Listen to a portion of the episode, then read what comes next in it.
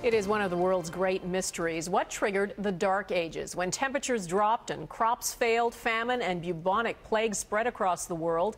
Well, now scientists think they, they may have a clue about what was the culprit, as Mike Drolet reports. Ancient texts speak of a dark veil that settled on the world in the mid 6th century.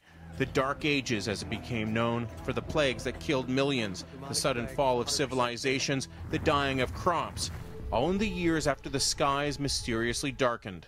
And Dr. Robert Dull now thinks he knows why. It was this tree in El Salvador that provided the eureka moment.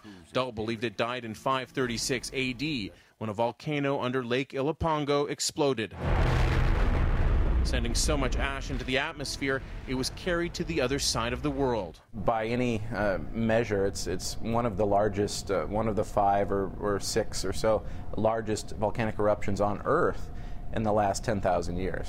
The explosion coincides perfectly with historic events that would happen, but Dull needed to tie them all together, which brought him to this tree. We had the perfect, you know, time capsule there because the tree was, was killed by the eruption and snapped in place, still rooted in the ground, and then the, the fine ash filled in around it like snow and, and entombed it. The volcanic explosion made El Salvador uninhabitable and would darken the skies in Europe and Asia for two years, killing crops and cooling the earth.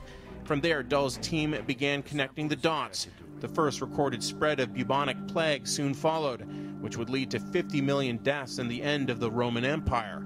In the modern era, we got a taste on a much smaller scale in 2010 when ash from an Icelandic volcano disrupted flights for weeks. And events that happens on one side of the world can have global consequences. And we see that today with, with natural disasters. Did the Ilopango volcanic explosion start a chain reaction of events around the world? More study is certainly needed. But for the first time, scientists have hard evidence of an event that could be the first link in the chain. Mike Drolet, Global News, Toronto.